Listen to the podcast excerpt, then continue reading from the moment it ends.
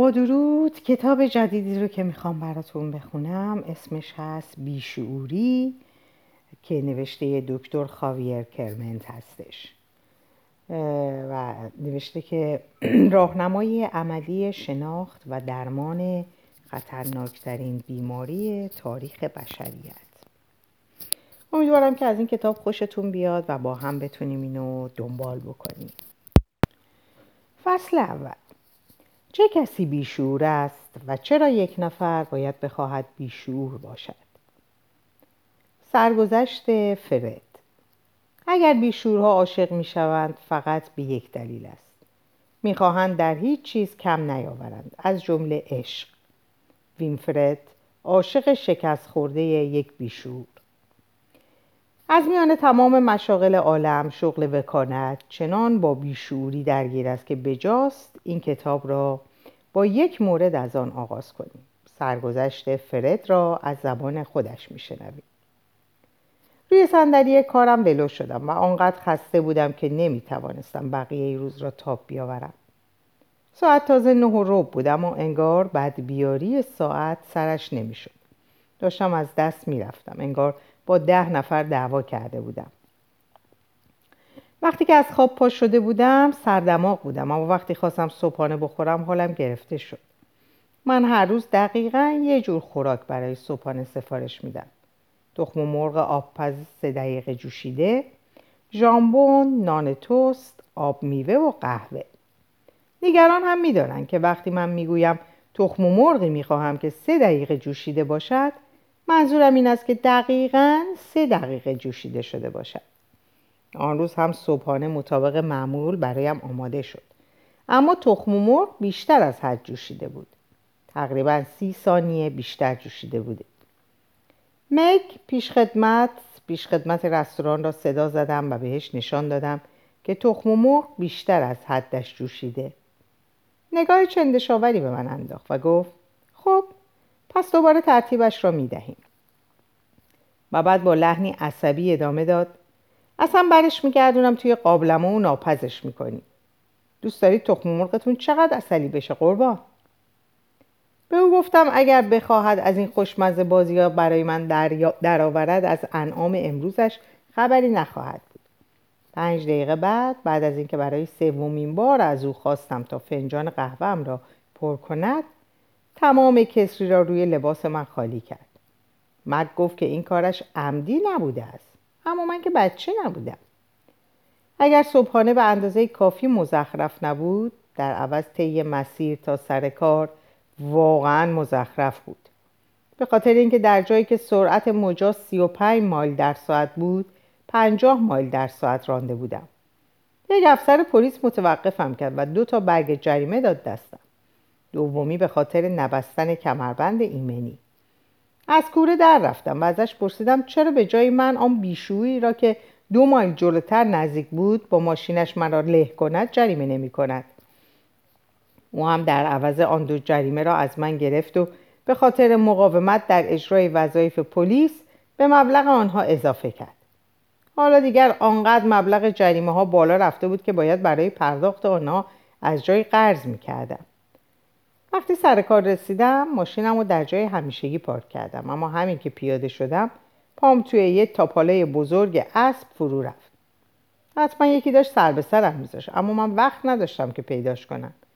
خیلی ها در مزان اتهام بودن اما این پایان ماجرا نبود.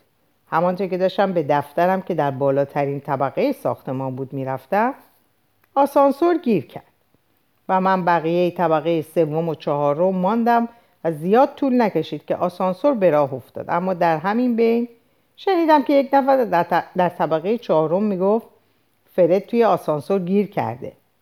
نمیشه کاری کرد تا شب همونجا بمونه. باید یادم میماند که بعدا خدمه بخش نگهداری و تعمیرات رو به خاطر اینکه گذاشته بودن آسانسور خراب شه اخراج کنم. قبلا هم که گاهی بدبیاری هایی مثل این داشتم اما حالا اونقدر زیاد شدن که کلافم می‌کنن. من همیشه از شکست بیزار بودم. تقریبا تا پیش از این دوران هرگز طعم شکست رو نچشیده بودم. اما حالا دائما باید طعم تلخ اونو احساس کنم و این هم خیلی افسرده و معیوسم می‌کنه. مطمئن نیستم که آیا هنوز جوهرش رو دارم که اون کاری رو که لازمه انجام بدم یا نه. این هم نوعی برد و باخته. من در تمام زندگیم دست به هر کاری زدم تا همیشه برنده باشم. وقتی بچه بودم در تمام بازی ها و ورزش ها از همه سر بودم. البته خب بعضی وقتا هم مجبور می شدم برای برنده شدن کلک بزنم که خب اونم جز مزه کار محسوب می شد. دوست داشتم با برادرام سرشاق شم تا برنده بشم. شیرین ترین لحظه هم وقتهایی بود که می‌تونستم سر پدر و مادرم و طوری شیره بمالم که مجبور شن دقیقا همون کاری رو بکنن که من خواسته بودم. در دوران دبیرستان هم در فعالیت های فوق برنامه و هم در ورزش پر شور و شر و اهل رقابت و روکم کن بودم یاد گرفته بودم چطور رقیبامو با جنجال و حیاهو از میون به در کنم و یه جوری مغلطه کنم که هیچ کس نتونه مچامو بگیره. در هر کاری اول به دنبال فوت و فنی میگشتم که بتونم با اون از دیگران جلو بیفتم و در کسب اینطور پیروزی ها مهارت پیدا کرده بودم. اصلا برای همین بود که زندگی می‌کردم در دوران بلوغ دخترها هم جز رقابت هایی قرار گرفتن که حتما باید در اونها برنده می شدن. از تسلط بر اونها کیفون می شدم. دلم می‌خواست همه دخترای لوند، دخترای سانتیمانتال، دخترای قد بلند، دخترای قد کوتاه، به خصوص دخترهایی که پا نمی‌دادن و به چنگ بیارم. بعد از هر شکارم به سراغ تومه بعدی می‌رفتم. خوب که فکر می‌کنم حدس می‌زنم دلیل اینکه اینقدر از کم آوردم فراری بودم رفتاری بود که برادرای بزرگترم با من داشتن. اونا همگی منو به خاطر بچگی و کوچکتر بودنم مسخره می‌کردن و منم در عوض سعی می‌کردم که از حد و مرز خودم بالاتر برم. هیچ چیز برام شیرینتر از اون نبود که روی اونها رو کم کنم و البته هرچی سنم بالاتر می‌رفت و بزرگتر می‌شدم در این کار بیشتر و بیشتر موفق می‌شدم.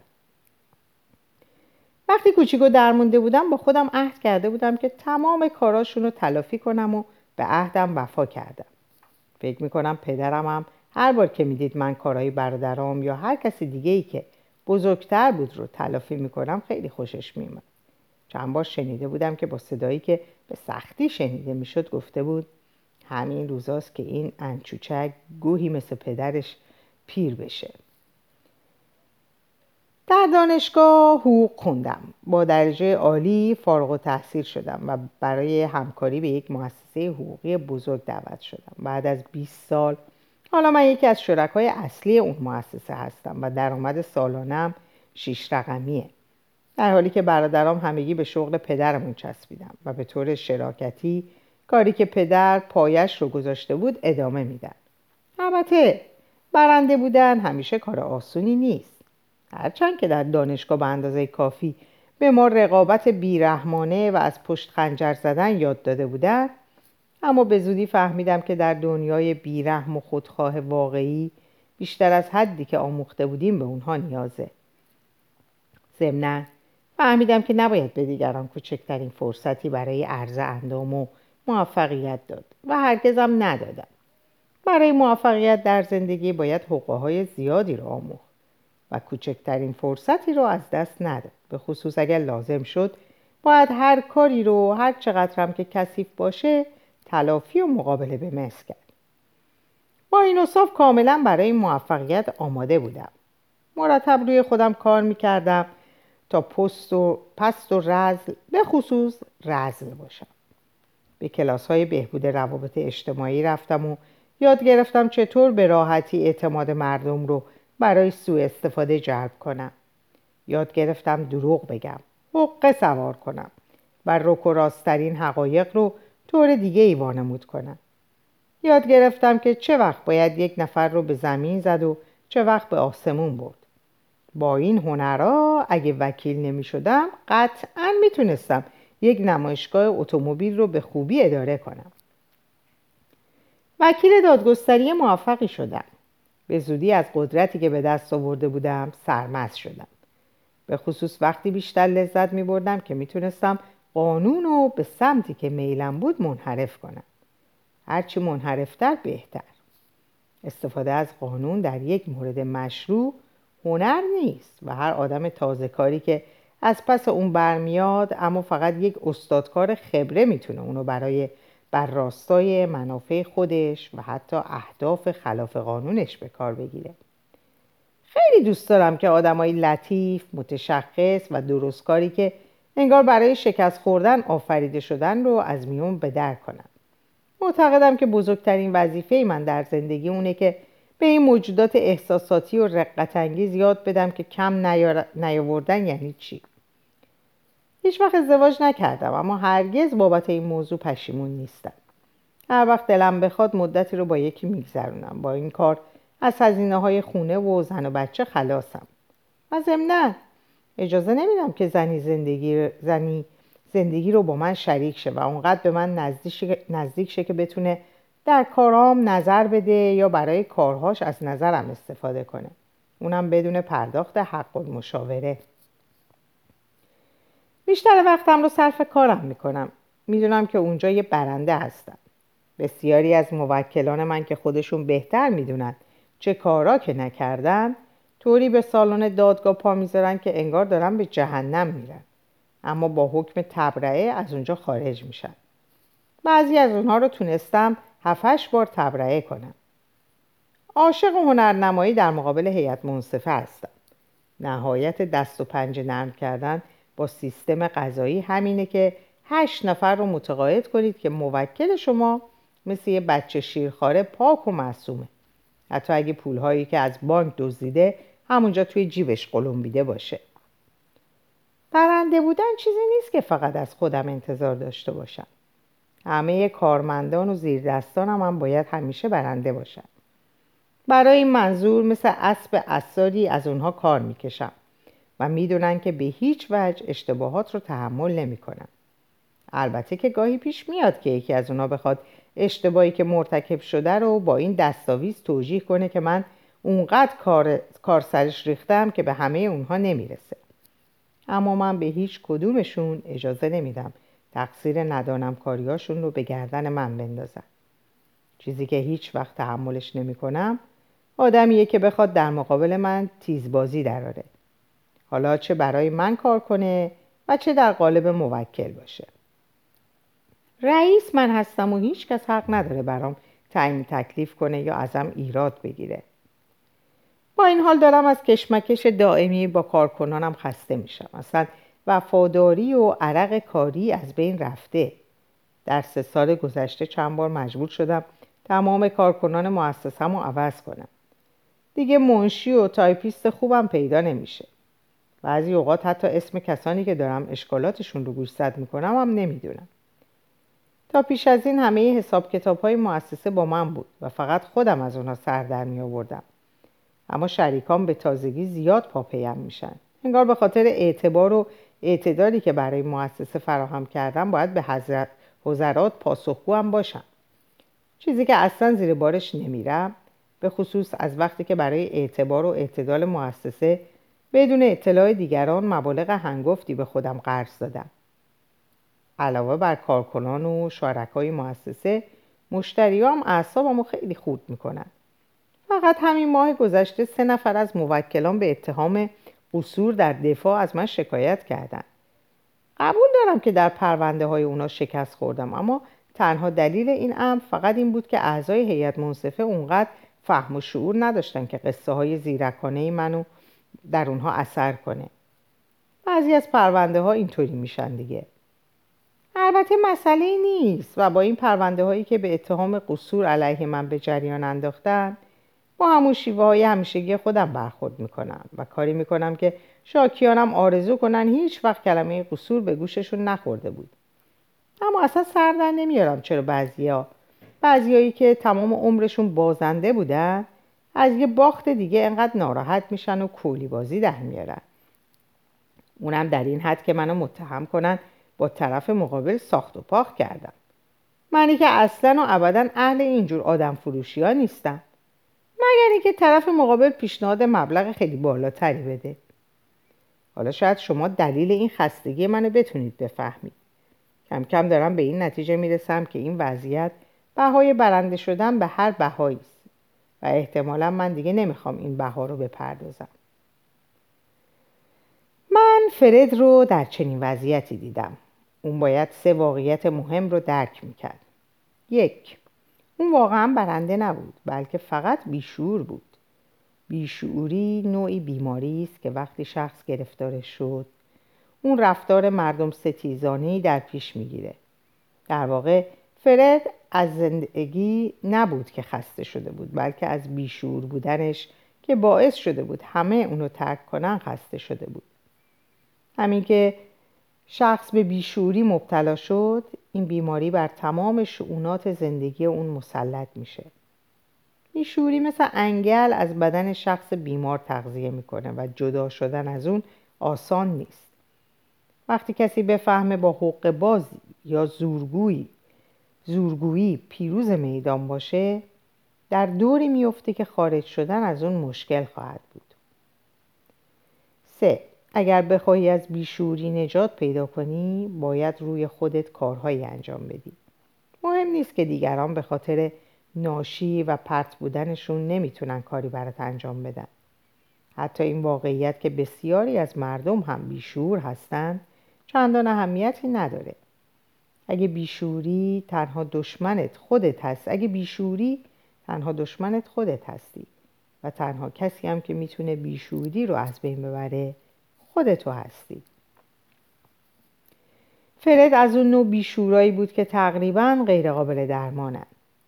انسانی با زمیر غیرقابل نفوذ. اولین بار که به اون گفتم بیشوره کم نیاورد و پاسخ داد بیشور پدرته. جواب دادم راست میگی. ولی نمی‌دونستم تو هم پدرم رو می‌شناسی دوستش بودی؟ فرد گفت منظورم این بود که فوشت داده باشم پرسیدم چرا؟ به خاطر اینکه اگر من بیشورم تو هم بیشوری گفتم خب به همین خاطره که می‌تونم بهت کمک کنم بعدها فرد برام گفت که تنها دلیلی که باعث شد تا تصمیم به درمان بگیره این بود که من اون روز به قدری اونو گیج کردم که تا پیش از اون هرگز تا به اون حد گیجش نش... گیج نشده بود. یعنی سرآغاز مراحل درمانی اون از اینجا آغاز شد و این نکته. مسئله مهمی رو روشن می‌سازه.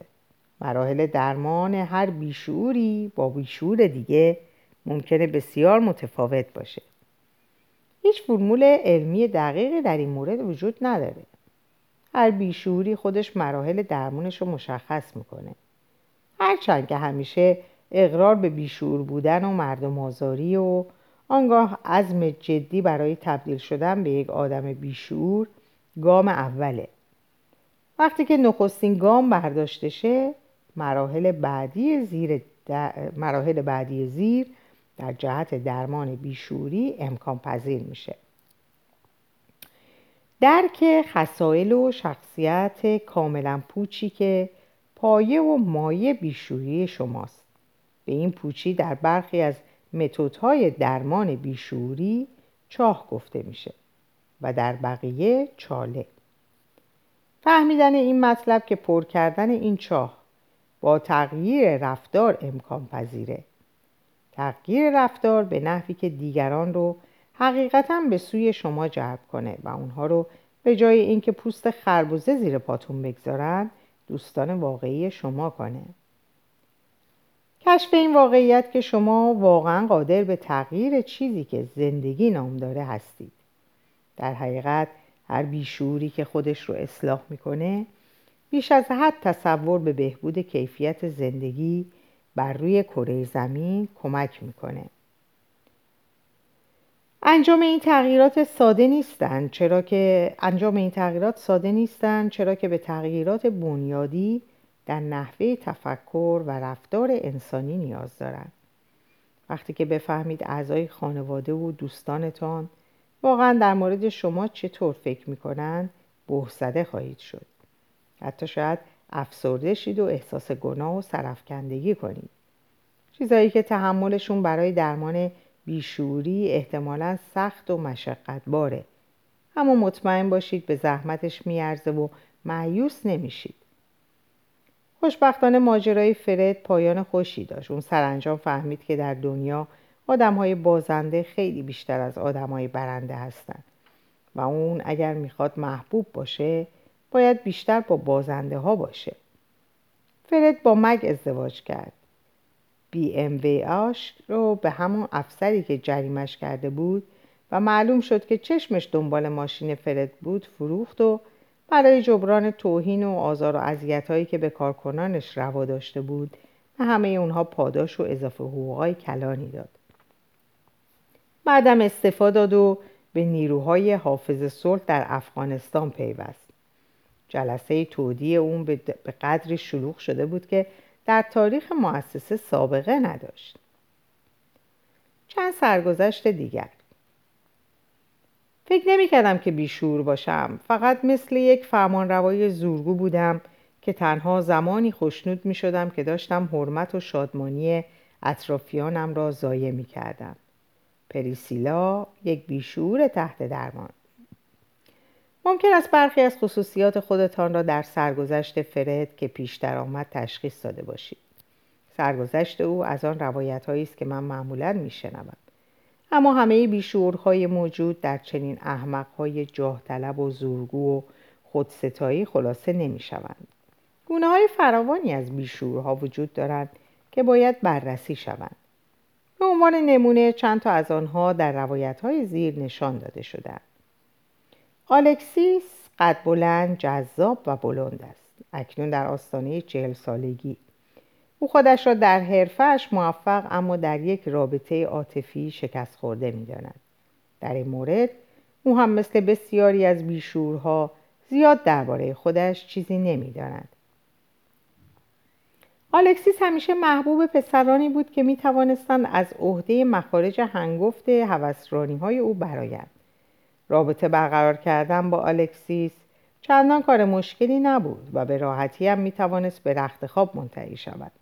اما مثل این بود که یک نفر بخواهد روحش را به شیطان بفروشد. با این اصاف او همیشه می توانست مردانی را پیدا کند که با کمال میل این مخارج را برافته بگیرند. آنها برایش بهترین لباس ها و جواهرات را می خریدن و کمک هایی به او می کردند که هیچ وقت مجبور نبود جبران کند همیشه یک ماشین مدل بالا و آپارتمانی گران قیمت برایش مهیا بود. حتی اگر علنا می‌گفت که هیچ پولی بابت اینها نخواهد پرداخت. از نظر او دلیل وجود داشتن مردها این بود. در را برایش باز کنند در حالی که در مقابلش از جا برمیخیزند زیباییش را تحسین کنند و صورت حسابهایش را بپردازند. آلکسیس در یک آژانس تبلیغاتی به این موقعیت دست یافت. جایی که استفاده ماهرانش از ایده های دیگران و مانورهای زیرکانش بر روی آنها باعث شد تا به سرعت پیشرفت کند و از نردبان ترقی آژانس بالا برود. او در کارش مثل گربه بود یعنی هیچ وقت مستقیما با کسی درگیر نمی‌شد اما با هیلگری کار خودش را پیش می برد می‌دانست چطور با پنهان کردن یادداشت‌های مهم و مزایقه کردن اطلاعات مفید از همکارانش آنها را مثل احمقها جلوه دهد. آلکسیس استاد کسب اعتبار از موفقیت هایی بود که هیچ کاری برای آنها نکرده بود و می توانست از زیر بار مسئولیت اشتباهات حتی اگر در حد فاجعه بودند شانه خالی کند. او با استفاده از جذابیت شخصیش توانست مشتری های زیادی را جذب آژانس کند و بسیاری از آنها او را مسئول سفارش های خود کردند. بیشترین اعتبار را در آژانس به دست آورد و از مزایای آن لذت می برد و از اینکه می‌دید خیلی به او حسادت می کنند کیف می کرد. البته آلکسیس می‌دانست که دارد نان رنگ و لعابش را می‌خورد.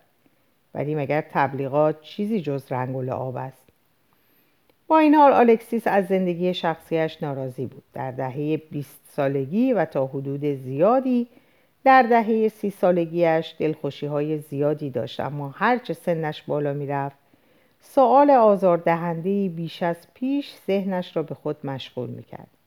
آیا او آدم موفقی بود یا صرفا یک تنفروش؟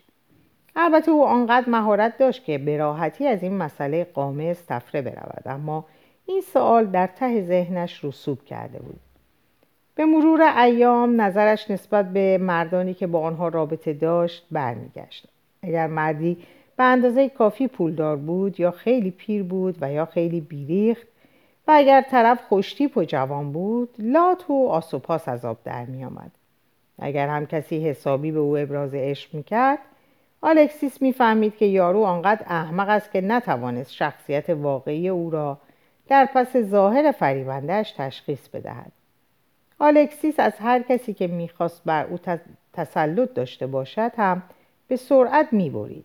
سلطه مردم فقط در رخت خواب برایش قابل تحمل بود و ولا غیر. اما نارضایتی از مردم فقط نیمی از ماجرا بود. آلکسیس هیچ دوستی نداشت. همکارانش فقط از او تحقیر دیده بودند و دشمن خونیش شده بودند. با همسایه هایش هم دائما در جنگ و ستیز بود.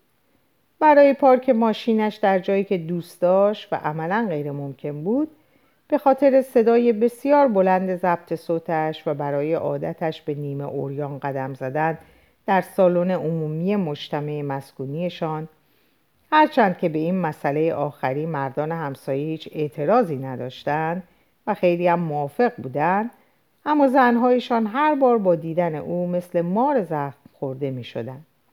آلکسیس حتی نمی توانست با مادرش درد دل کند و نزد او آرامش داشته باشد. چون سالها بود که با مادرش یک کلام هم حرف نزده بود. دقیقا از زمانی که مادرش به خاطر اینکه آلکسیس دیرتر از ساعت مقرر به خانه آمده بود یک هفته قدغن کرده بود که شب بیرون برود. او هیچگاه به تلفن‌های مادرش جواب نمی‌داد و همه نامه های او را باز نشده برمیگرداند. آلکسیس بیچاره با استعداد، پولدار و موفق بود اما با همه اینها بدبخت بود. آیا او قربانی حسادت و بدخواهی دیگران شده بود یا فقط بیشعور بود؟ وقتی که آلکسیس برای مشاوره نزد من آمد فهمیدم که مادرش از آن آدم های مستبد بوده که همیشه از او ایراد می گرفته و به ندرت به خاطر موفقیتهایش تعریف و تحسینش می کرده است. مادرش به استعداد و زیبایی آلکسیس حسودیش می شده و سعی می کرده با القای حس گناه و تضعیف اعتماد به نفس او کامش را ترخ کند. تشخیص آسان بود. گفتم مادرت بیشور است. با عصبانیت پرسید شما ساعتی 100 دلار از من پول می‌گیرید که چیزی را که خودم می‌دانم تحویلم بدهید و راه میافتاد برود که با انگوش اشاره کردم صبر داشته باش. احتمالا از همان اشاره انگوش فهمید که من یک مقعد شناس هستم و گذاشت حرفم را ادامه بدهم. گفتم و تو بچه یک مادر بیشور هستی. گفت خب این شد یه چیزی. کاملا مشخص بود از اینکه تقصیرها دارد گردن یکی دیگر میافتد احساس آرامش پیدا می کند گفتم تو خواستی بین خودت و خودخواهی های مادرت دیوار بلندی بکشی اما این کار به بهای کشیده شدن یک دیوار بلند بین تو و تمام ارتباطاتت ارتباطات انسانی بوده. پرسید یعنی چی؟ شیر فهمش کردم. یعنی اینکه تو هم بیشور شده ای با راهنمایی و کمک های من و یک گروه درمانی او سرانجام توانست اعتیادش به بیشوری را قبول کند و دریابد که چگونه این بیشوری باعث شده بود که او برای حفظ موقعیت موقعیتهایش فریبکاری کند دروغ بگوید و از دیگران سوء استفاده کند. البته من توجه ویژه هم بر روی اصلاح عادات و رفتارهای جنسی آلکسیس مبذول داشتم و باید بگویم که درمان او یک موفقیت محشر و هیجان برانگیز بود. او اکنون در شهر پترزبورگ زندگی می کند و در یک فروشگاه بزرگ به صندوقداری مشغول است.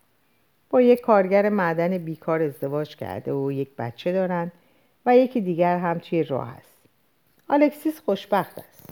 دست کم دیگر بیشعور نیست. والتر کیشیش بود. او چهارده سال پیش به این کسفت درآمده بود و از آن مدت در دوازده کلیسا خدمت کرده بود. حرارت بسیاری در یادگیری انجیل و موعظه کردن داشت و خودش را متخصص امراض روانی و درمان گناهکاری می‌دانست. او واقعا باور کرده بود که دارد خودش را فنای در راه حق و وظیفه خطیر الهیش کرده است.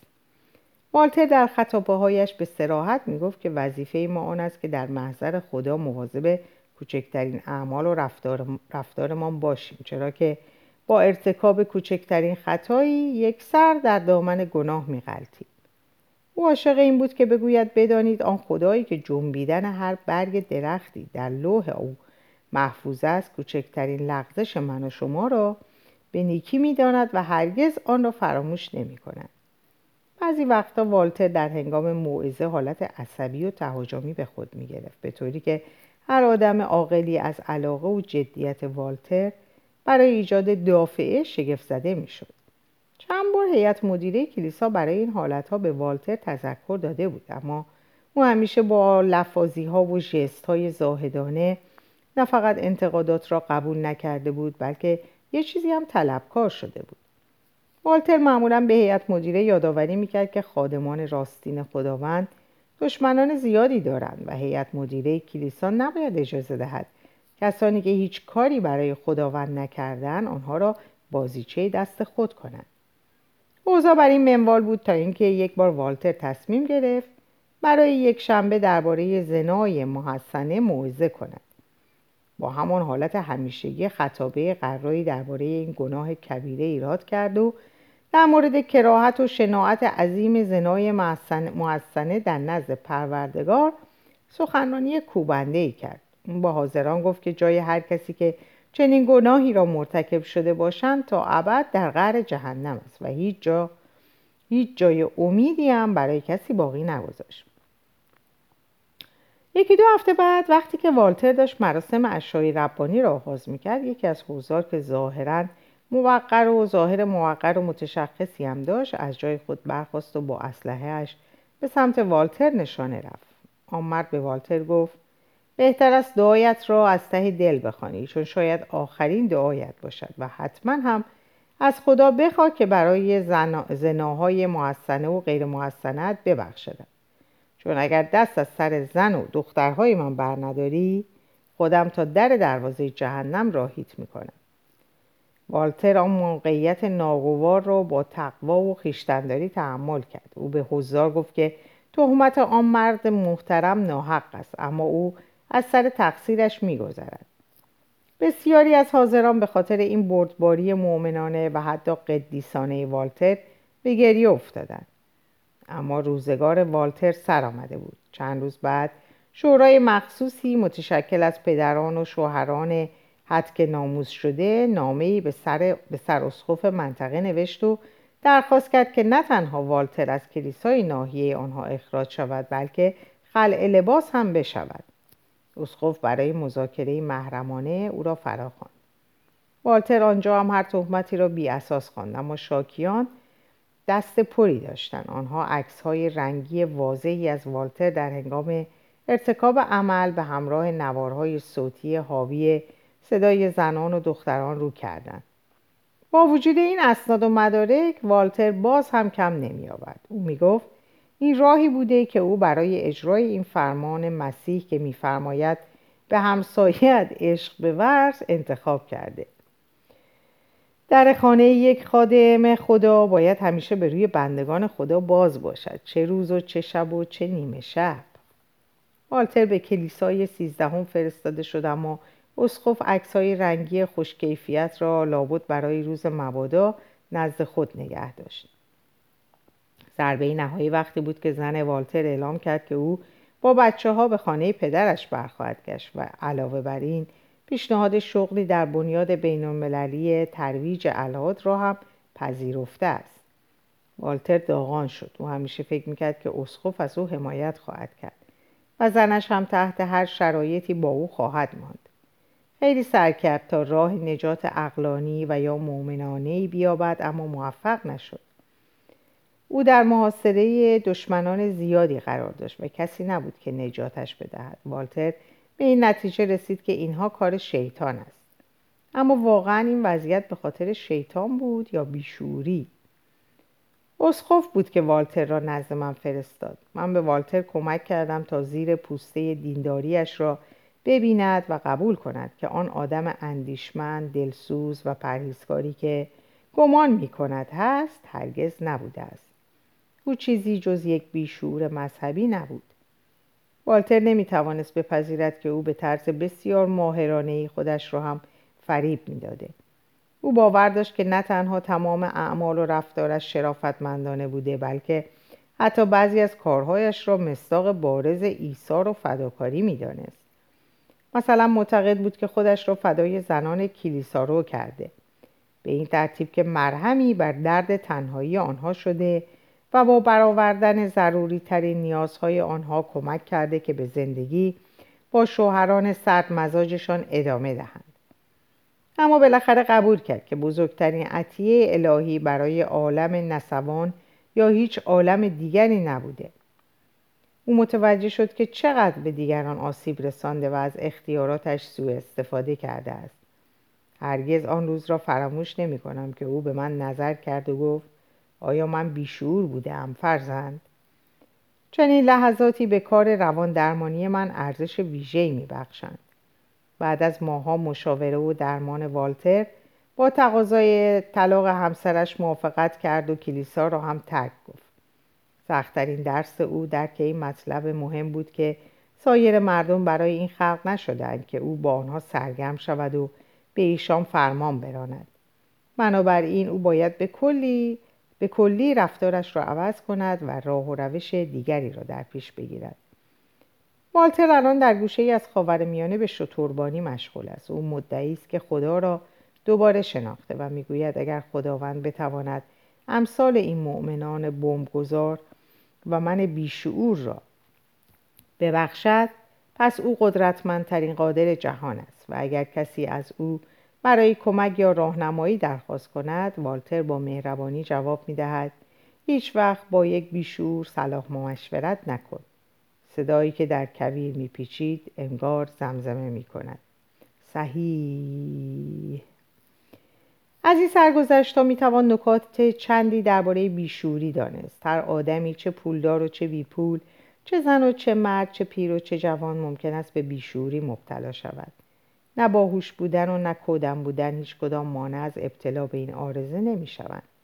به عبارت دیگر بیشعوری مرضی است که می تواند هر کسی را در هر زمانی بدون هیچ هشداری آلوده کند از خاخامی که در طول زندگیش بیشورهای فراوانی دیده روایت است که هر کسی در شرایط ویژه‌ای می‌تواند وقیح باشد همین که آن شرایط از بین رفت آدم معمولی به خود می آید و از وقاحتش پشیمان و سرفکنده می شود.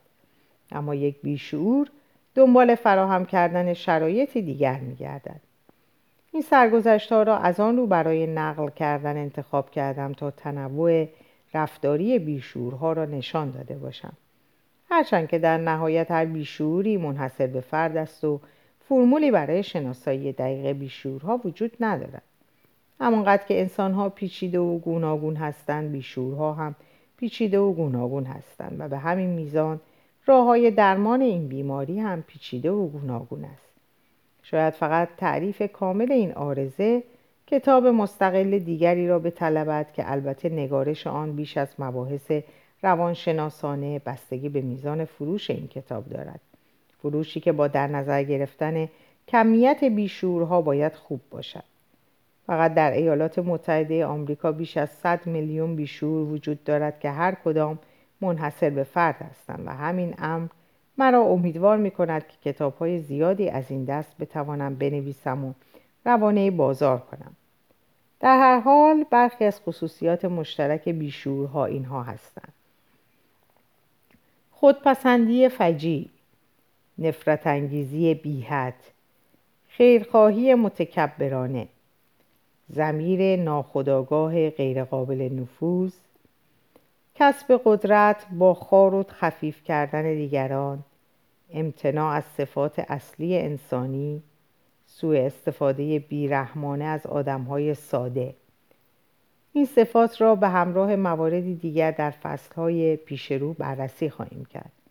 فعلا نگران این چیزها نباشید. بالاخره دیر یا زود به این نتیجه خواهید رسید که احساس همزاد پنداریتان درست است تمرین ها یک آیا با خواندن هیچ کدام از این داستان ها یاد شخص خاصی نیفتادید؟ آیا آن شخص خاص را هر روز صبح توی آینه نمی بینید؟ وقتی به خودتان فکر می کنید چه ویژگی هایی به نظرتان می رسد؟ فکر می کنید کدام یک از رفتارهایتان چندش آورتر است؟